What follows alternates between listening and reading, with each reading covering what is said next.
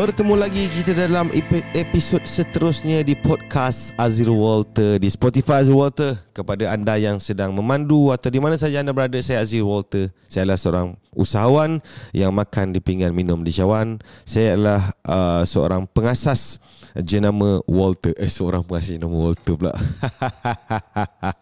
okay. okay guys, so hari ini kita uh, bersama tetamu uh, setia saya iaitu Mrs. Walter untuk kita berhujah. Okey, berdua. So hari ni kita lebih kepada nak main apa ni tanya jawab lepas tu apa-apa perkara yang dalam ni kita dengar lah okey insyaallah perkara-perkara yang bermanfaat okay, silakan apa soalan tu? Ini sebenarnya spontan. Ha, spontan. So, kita tak ada plan. apa-apa. Okey. Okey saya nak tanya satu soalan. Okey. Apakah kriteria uh, you yourself yang you letakkan untuk seseorang berada di dalam your circle of friends? Kerana okay, kita in control of uh, kita punya life. Ada kala kita rasa macam uh, apabila frekuensi tak sama dengan certain certain orang kita akan tend to apa uh, step back step back ni bukan bermaksud putuskan silaturahim bukan tapi hmm. kita controlling kita punya inner circle tu hmm. okay, okay. Uh, the the question is apakah kriteria that you look for uh, untuk apa untuk uh, this this uh, inner circle of friends. friends okay. Uh. Okay. So thank you untuk uh, soalan ni sebab okay, yang pertama bagi saya lah. Okay, saya sendiri sebagai seorang champion. Okay, seorang uh, warrior dan orang yang ada vision, saya very picky lah untuk orang tu ada dalam kita saya punya inner circle. Maksudnya inner circle ni means bagi saya orang-orang yang ada access terhadap yang pertama nombor telefon saya, yang kedua akses terhadap boleh jumpa saya, yang ketiga akses terhadap orang yang saya boleh uh, berbual dan bercerita tentang apa sahaja topik lah. Yang pertama, saya rasa kriteria dia mestilah orang yang positif. Okay, orang yang positif, orang yang sentiasa melihat dalam hidup ni apa yang berlaku dia selalu lihat hikmah. Bukan orang yang jenis kaki komplain. Itu yang pertama lah, kriteria. Yang kedua saya suka bergaul dengan orang-orang yang selalu cerita pasal future orang yang cerita pasal oh nanti nak buat macam ni macam ni macam ni. Nanti aku nak jadi macam ni macam ni macam ni. Okey so, dan saya tak minat untuk bergelumang dengan orang yang asyik cerita tentang benda-benda silam. Benda-benda lepas. Saya tak minat. Sebab dia akan meletihkan kepala otak saya yang dengar. Sebab secara logiknya bagaimanakah apakah untungnya untuk kita mengulas dan apa ni berbual tentang benda-benda yang telah lepas ha, itulah yang kedua yang ketiga antara ciri-ciri kriteria orang yang saya rasa untuk dalam ini circle saya orang yang the very particular dan jaga dia punya kehidupan peribadi. Ha, kan? Dan orang yang tak suka cakap pasal orang lain, orang yang selalu fokus tentang diri dia ni lah, orang-orang yang saya memang minat dan orang yang tak sibuk pun tanya pasal kehidupan kita, kehidupan peribadi apa benda. Ha, yang ni memang orang kalau dia tu saya bawa kenal, sibuk tanya pumpang-pumpang itu ini itu macam mana uruskan ini perkara peribadi ah saya memang akan tu lasah jumpa dia. So macam Mrs. pula macam mana? Oh, Apa dia boleh patah balik tanya balik eh? tak boleh ke? Um, tak kisahlah nak jawab, jawab tak nak. Kita hempas alat ni. tak, uh, jawapan dia lebih kurang sama. Ah, okay. Uh, so, uh, kelemahan saya adalah saya tak suka repeat. Uh. Uh, tapi kelemahan saya tu adalah kebaikan untuk uh, certain-certain orang. Ulang lah? Uh, uh, oh, betul kan betul ulang tak kuat uh. ulang ulang ulang letih ya okey so mungkin ada soalan sebenarnya um, soalan seterusnya? Kepada pendengar kami pendengar setia di podcast. Jadi kita orang kat sini kita just kita suka sembang santai. sembang santai. Uh, selalulah kita uh, berhujah. Kita kami perbualan kami banyak berbual tentang perkara-perkara yang tentang pemikiran tentang self development nah, macam itulah jadi sebab tu kita orang buat channel ni dengan harapan apa yang kita bualkan ni dapat dikongsikan secara umum dan, dan boleh memberi manfaat kepada orang lain. Sebab Yelah benda-benda bab cara berfikir Cara menguruskan hidup ni Tak ramai orang share. Kalau kita tengok kan. Uh, Terutamanya dalam pemahaman masyarakat kita lah. Masyarakat biasa Yang Yelah bila Contohlah macam Contoh saya cakap. Apabila uh, seseorang tu Ini saya lah saya rasa Dan saya saya banyak uruskan anak-anak muda ni dia terlalu banyak urusan-urusan uh, kekeluargaan ni. Uh, terutamanya untuk lelaki lah. Okay, contoh uh, kenduri, uh, eh, benda-benda macam ni. Bukanlah kita against kenduri, tak. Cuma untuk lelaki yang pejuang ekonomi. Faham tak? Sebab uh, anything happen to the family, ekonomi family dia, siapa punya tanggungjawab? Siapa? Lelaki. Lelaki kan? Jadi kalau... Dan Yes, captain. So kalau dia asyik sibuk uruskan benda-benda kecil ni, apa jadi kepada Lost Or- focus. kan lost focus lah itu sebenarnya. Tapi dari dari view kebanyakan mungkin masyarakat kita lah. Uh, dia view dia lain, dia nak tak tahulah macam mana konsep. Nak berjaya. Dia bila tengok orang yang berjaya, dia nak berjaya. Okay, dia pun nak berjaya. Dia tengok orang kaya, dia pun nak kaya. Hmm. Dia tengok lifestyle orang uh, ada freedom, dia pun nak macam tu. Tapi apabila di saat nak melalui sebelum sampai ke destinasi tu, dia start tu rasa macam dia suddenly dia ada macam second thought. Ah, Contoh antaranya eh. Contoh eh. Um, apa what do we call uh, orang yang macam maksudnya bila public holiday dia pun nak public holiday. Bila cuti dia pun nak cuti. Maksudnya dia nak sama macam orang lain tapi dari segi income dia nak lebih. ah. Ah macam tu what do you expect? Betul.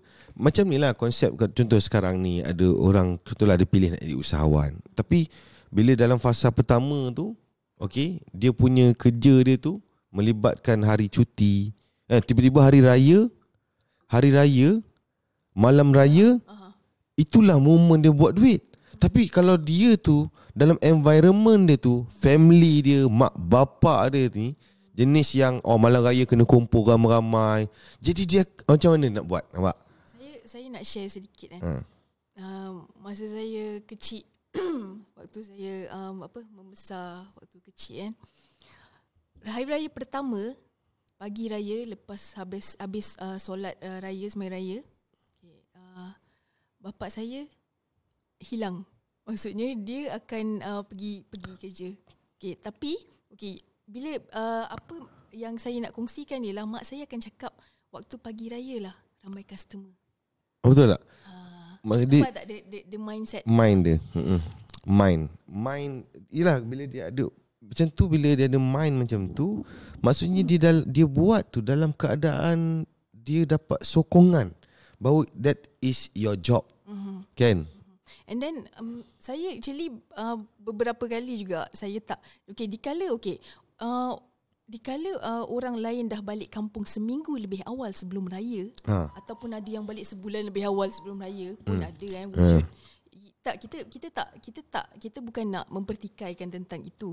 Cuma um, ni kita ber, kita bercakap tentang kehidupan seorang usahawan. Ah. okey. Dikala ada orang yang dah balik awal sebelum raya saya pernah beberapa kali saya balik waktu pagi raya. Hmm. okay. dan sebelum raya tu sebelum uh, apa? Uh, apa tu? Uh, takbir raya tu kan? Tidak ada drama pun daripada keluarga saya dan saya ingat lagi mak saya cakap, bapak saya cakap, settlekan dulu customer punya order. Dia pun Yes. macam tu lah mind dia kan.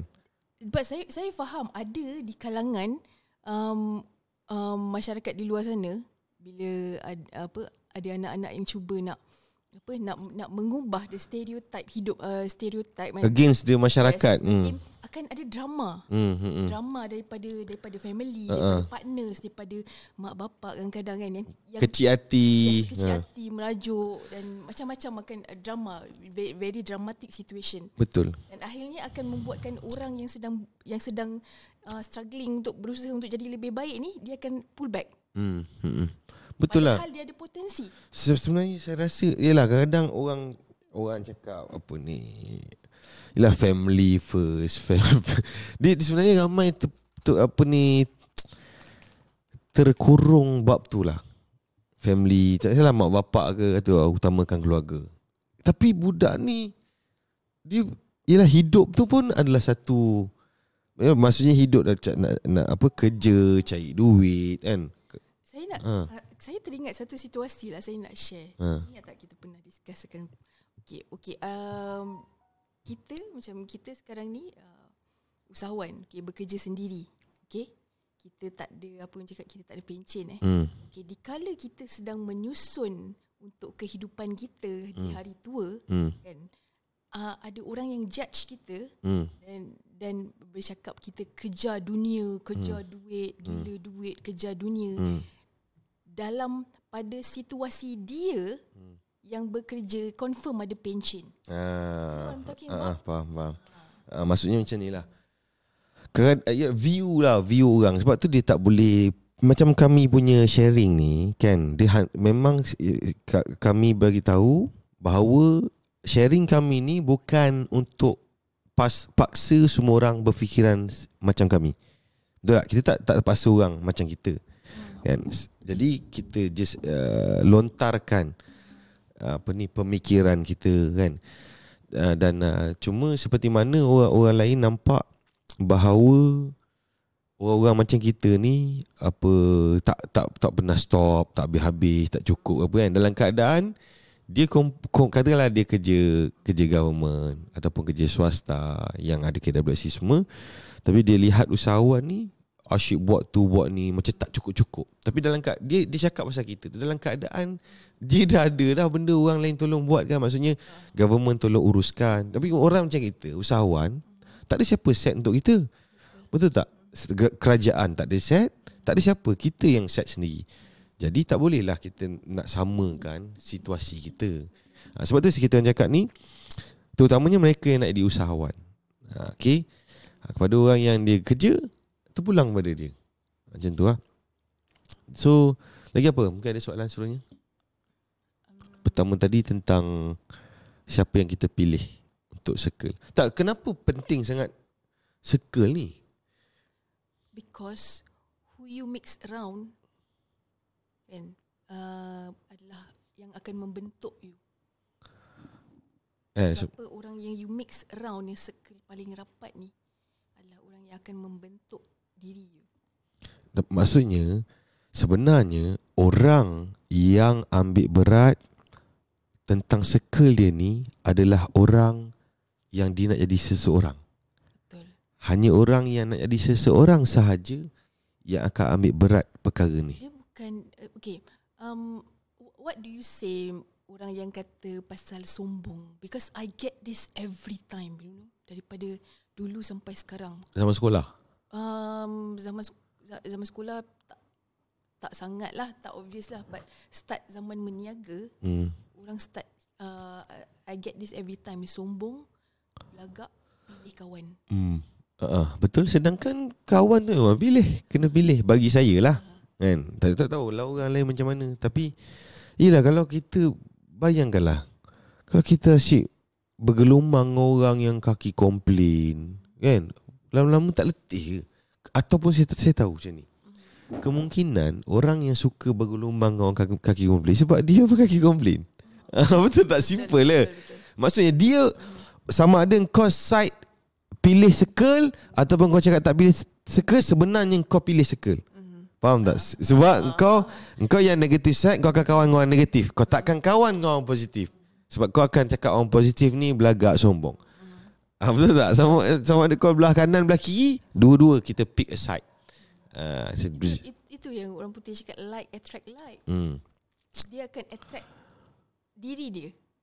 Macam mana Ah, diri yes. dia Macam itulah Orang yang dia tarik kan Betul tak Jadi um, Saya rasa Yelah terutamanya Orang yang nak jadi usahawan lah Dia mesti kena ada Dia, dia punya mindset Mesti lain Daripada Masyarakat biasa Okay bagi saya lah Ataupun dia boleh je ikut masyarakat macam biasa Tapi dia akan melalui banyak perkara-perkara yang akan menyukarkan urusan dia.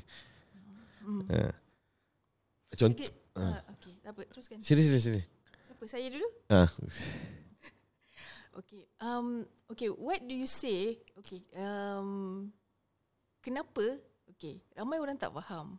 Ramai orang kata uh, apa? Um, kejar duit, apa kejar dunia ni semua kan. Okay. Kenapa kita perlu get the best out of our life? Ha. Okay. Kenapa kita perlu dapat yang terbaik kan? Okay. Pada view saya, bagi saya lah, dalam hidup yang semen... Maksud saya, uh. maksudnya, okay kan, kan kalau mendapat apa tu, kata-kata orang kata uh, kejar dunia, gila dunia, semua ni kan keduniaan, whatever. Hmm. Okay, kenapa kita perlu pilih jalan ini?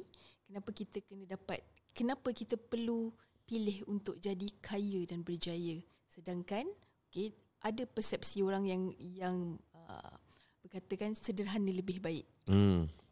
Bagi saya, ini uh, saya punya view lah. Bagi saya, dalam hidup yang sementara ni, hidup di dunia yang sementara ni, why not? Kan? Why not? Maksudnya, kenapa kita kena, contoh, um, kita punya tilam. Kan? Kenapa kita nak, kenapa kita kena ikut apa yang standard? Betul tak? Kenapa sedangkan dalam dunia ni berdosa ke kalau kita usaha dapat rezeki lebih, kita nak Reward diri. reward diri jasad kita ni, kita nak bagi tempat yang the best untuk dia rehat. Yang kedua, uh, bila kita uh, hustle, cari duit semua, kenapa tak boleh untuk kita dapatkan apa ni kita punya alat-alat mandian yang terbaik? Betul tak? Ay, macam beli je. Ha, kan? Kenapa tak tak boleh dapatkan Alat um, um, alat mandian saya okey ini, ini saya tanya eh. Apa, uh, untuk untuk apa? Um uh, you know how much is I, my alat mandian and my my skincare. hmm, Okay. Uh, Ah, do you kenapa? Think, do you think it is it, it's expensive to you? tak untuk saya tak lah tapi untuk orang lain mungkin ya tapi ialah okey untuk orang yang mungkinlah dia dia ti- uh, tidak mempunyai kemampuan kan tapi it's something to ponder selagi mana dia tidak ada keinginan jadi bagaimanakah akan datang jalan-jalan tu bagi saya dia kena start dengan keinginan dulu. Baru jalan tu terbuka. Tapi kalau daripada awal dia dah cakap hidup aku apa adanya. Now magic apakah akan berlaku dalam hidup dia? Sedangkan mind dia itu sebab kita apa yang kita sangka. Betul. simple je. Kan? Kita apa kita sangka. You are what you say, you are what you think. Yes. Kalau baik dunia, baik akhirat. Kalau kita selalu uh, sebut kita ni insya-Allah kita akan uh, jadi ahli syurga, insya-Allah kita jadi ahli syurga, kita ahli syurga maka bayangkan kita fit hari-hari mind kita macam tu, dah tentulah hidup kita lalu ini sedikit sebanyak jasad kita, kata-kata kita ke arah tu. Sama dengan urusan dunia. Kalau daripada awal dia dah set cukup apa adanya. Itulah yang akan dia dapat. Betul tak? Saya nak saya eh, soalan tadi tu saya yang bagi soalan tu kan. Ha. Okey, tapi saya pun nak jawab. Okey, saya nak jawab soalan tu. Okey, kenapa saya saya kenapa saya pilih jalan jalan berniaga? Ha. Saya nak unlimited income. Okay. Kalau mungkin ada orang kata duit tak boleh beli segalanya. Okay, this is what I tell you what money can buy. Hmm. Money can buy education. Ah, mungkin ah, lagi satu buat education ni Ah. kan. Mung, mungkin tak ramai orang tahulah betapa betapa isbahnya education yang kita bayar guna wang ringgit. Macam mana sistem dia? Ketika corona bana ni kan bagaimana uh, bila education tu tanpa kita ada kemampuan wang ringgit terhad. Berapa ramai orang yang tidak ada kemampuan ni ataupun dia mampu tapi dia tidak mahu spend duit dia tu terhadap education akhirnya uh, proses pembelajaran anak-anak dia tu terbantut saya saya rasa mungkin ramai orang tak tahulah tentang betapa canggihnya sistem uh, sekolah-sekolah private ni mengharungi COVID-19 ramai orang ingat semua kanak-kanak pelajaran dia susah terbantut kan tapi ramai orang tak tahu ber, betapa uh, suksesnya Dia dia macam ni kan. Hmm. Um, seseorang tu okay contoh dia pakai kereta kancil dan dia, dia nampak someone driving a Ferrari hmm. Lalu depan dia sup lalu eh. Hmm. So dia cakap uh, tak apalah pakai kereta ni pun dah okey dah. Hmm. Dikala dia tidak pernah menjejakkan kaki dan naik di dalam kereta berenjin Ferrari. Betul. Ah dia tak pernah ah betul betul. Dia macam ni okey. Ada orang kata buat apa hantar ah pergi hantar sekolah sekolah mahal. Now, betul tak? Persoalan dia kau dah pernah try belum? Macam mana kau boleh judge sebelum kau pergi dulu ataupun kau lalui dulu? Eh, Kau expose dulu. Baru kau boleh judge. Ha, ini pun mindset. Belum rasa sesuatu tu dah judge. Ha, sebenarnya orang yang jenis macam ni dia selalunya dia tewas sebelum berperang. Kan belum perang ni dia cakap ah tewas ah. Dah perang belum? Perang lu. Belum tahu. Cuba lagi. Yes. Uh, lagi apa apa lagi money can buy apa benda Money tadi. can buy good food. Ah. Yes. You think you can buy broccoli if you if you, don't have no, uh, money? Tak Hmm. boleh. Maka uh, lihat. Avocado? Hmm. Akhirnya itulah okey itulah bab makanan kan. Makanan untuk okay untuk um saya ada baca ni okay what develop your mind is from what you eat. Hmm. Makanan lah. What how how can someone expect macam mana you expect anak-anak kan you sendiri untuk ada untuk ada otak yang sihat kalau you sendiri nak beli almond pun tak mampu. Hmm. Kacang is very good untuk uh, apa ni uh, apa kesihatan otak. Ah, tapi eh, sebenarnya sedar atau tidak mungkinlah ni saya punya saya punya saya punya teori lah. Mungkin uh, kalau kita tengok uh, tahap pemikiran dalam masyarakat kita ni kemungkinan antara faktor terbesar dia adalah apa yang kita makan. Start daripada sekolah tengok. Kan sekolah. Yelah bila kita dia macam ni. Bila melibatkan majoriti majoriti manusia maka akan berlaku kos betul tak? Contoh.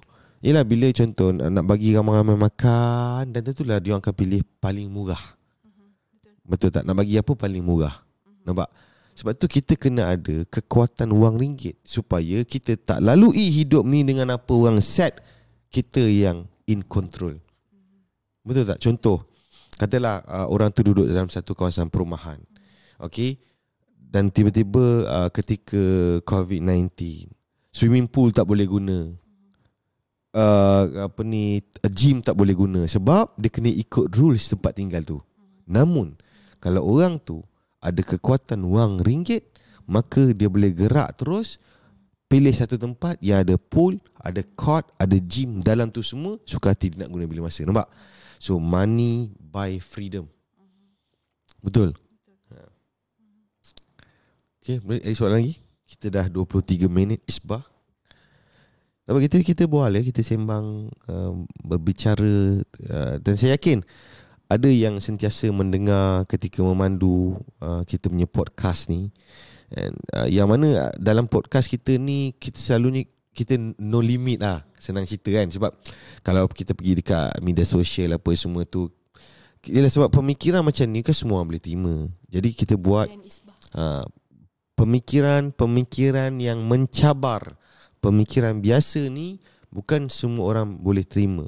Kan? Tapi kita sebenarnya boleh je kita je lalui je benda ni. Tapi kita terpanggil sebab kita kita ada satu kita ada kelebihan yang kita boleh bercakap kan kita boleh menyampaikan bukan semua orang boleh sampaikan. Lepas tu kita ada platform uh, dengan harapan ramai orang dapat berfikir. Tak semestinya dia buat, dia berfikir. Sebenarnya Soalan eh? ha, soalan ke atau apa-apa perhujahan ataupun perkara-perkara keisbahan.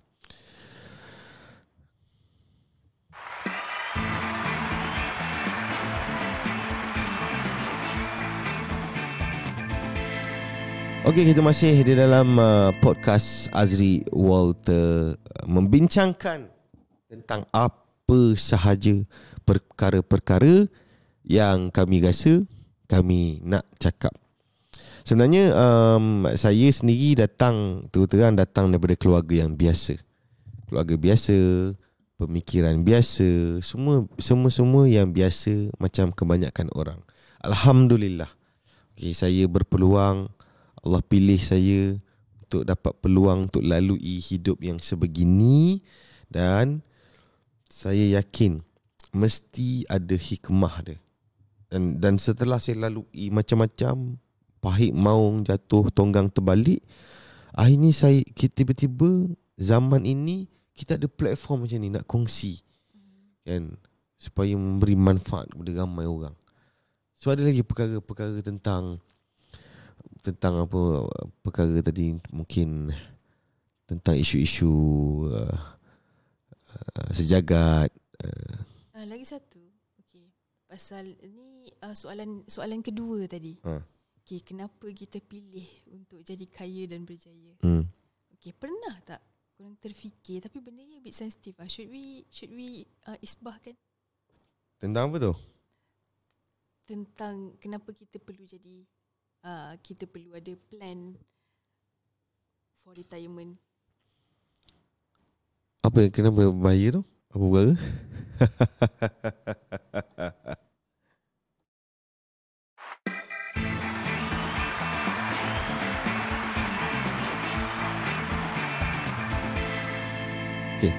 silakan. Okay. Uh, this is my point of view. Um, saya melihat daripada uh, apa yang apa yang berlaku di sekeliling. Okay. Dan macam mana saya ada freedom untuk pilih jalan bisnes di kala saya uh, ada, ada um, apa uh, merupakan lulusan biomedical. Okay. Apabila kita sebagai parents eh okay, kita susun kita punya kita punya kita punya apa ni pengisbahan life ni Hmm. kita ada retirement plan Hmm. sebab kita tak sama macam orang yang ada uh, Pencin. Hmm. pencen ada EPF Yeah. okay kita tak ada okay tapi bila kita susun I mean kita susun proper kita ada retirement plan so by the time kita no longer in business kita still ada income and cash flow Okay. So, So, apabila kita ada cash flow and income, by the time kita already retired from business, okay, pernah terfikir tak? Kita tidak akan jadi beban kepada anak-anak hmm. dan anak-anak boleh pilih jalan mereka. Kau nak jadi makeup artist, jadi. Kau nak jadi pemain bola sepak, jadi. Kau nak jadi apa lagi? YouTuber, jadi. hmm. Gamers. Nak jadi gamers, jadi. Uh, okay betul lah dalam masyarakat ada ada masih ada kan pemikiran sebab saya melihat ada ada ramai orang yang bekerja, okay, bekerja dalam masa yang sama buat bisnes. Dia dah seronok buat bisnes tapi dia tak boleh tinggalkan kerja dia kerana kerana dia perlu menanggung ibu bapa. Saya okey. Okey, uh, this is okey. Uh, maksud saya bukan salah. Tak salah. Bagus dapat pahala. Uh, apa um, bagi duit kepada mak bapak bagus dapat pahala because kita pun buat juga Mm-mm. Okay, tapi uh, faham tak? Um, macam mana macam mana nak nak, nak Okay ni it, benda ni? sebagai Benda ni- kalau dia macam ni kalau kita sebagai anak kita buat baik kepada ibu bapa kita bagus namun dalam konteks kita ni sebagai ibu bapa berapa ramai ibu bapa yang fikir untuk bina dia punya jalan dia bina dia punya financial dia supaya dia tidak akan menyusahkan anak-anak dia dan orang lain juga. dan orang lain. Uh, sebab hidup ni dia satu. Dia tak nak always tak nak bagi problem ke orang lain. Jadi sebab tu dia dia bina. Kan maksud saya faham. Uh, saya harap Sebab pendengar saya- kita faham. ah, Yes. Saya tak nak benda jadi controversial. Okay. Apa yang saya cuba sampaikan ialah saya melihat ramai orang yang tidak dapat mengejar impian mereka kerana perkara-perkara seperti ini. Uh, dia ada It- it kekangan. becoming- Yes, yes. Menjadi kekangan mereka tak boleh buat because okay dia kena setiap bulan kena ada banyak ni untuk menanggung apa um um uh, Mak ayah. Yes, menanggung mak ayah. Kalau tak ada tak ada tu tak ada punca lain. Itu Hmm. saja puncanya. Mm-mm. Faham tak? Tak ada langsung in- income lain, tak ada punca lain. It, it is it is only solely come from you. Hmm. So you cannot decide anything. Maksudnya decision dia tu bergantung kepada ses- benda-benda tu lah. Yes. Betul tak? Mm. Okay. Betul. Tak ramai orang tapi ada lah ada ada orang yang berfikiran macam tu dan, dan ada Saya kita kita kita, kita pun sebagai sebagai mak bapak, okay. hmm, um, kita pun ada uh, anak-anak. Kita sebagai mak bapak, ba- pada saya macam ni, okay. um, kalau satu hari nanti anak kita kalau anak kita bagi kita duit alhamdulillah. Hmm. Tapi kalau dia tak bagi, kita ada backup. That's what I'm talking about. Yes, bukan bukan backup kita ada terlalu banyak.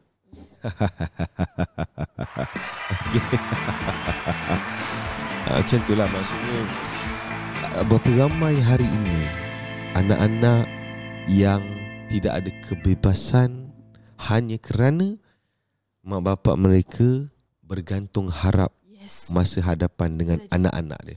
Itulah yang saya Yes.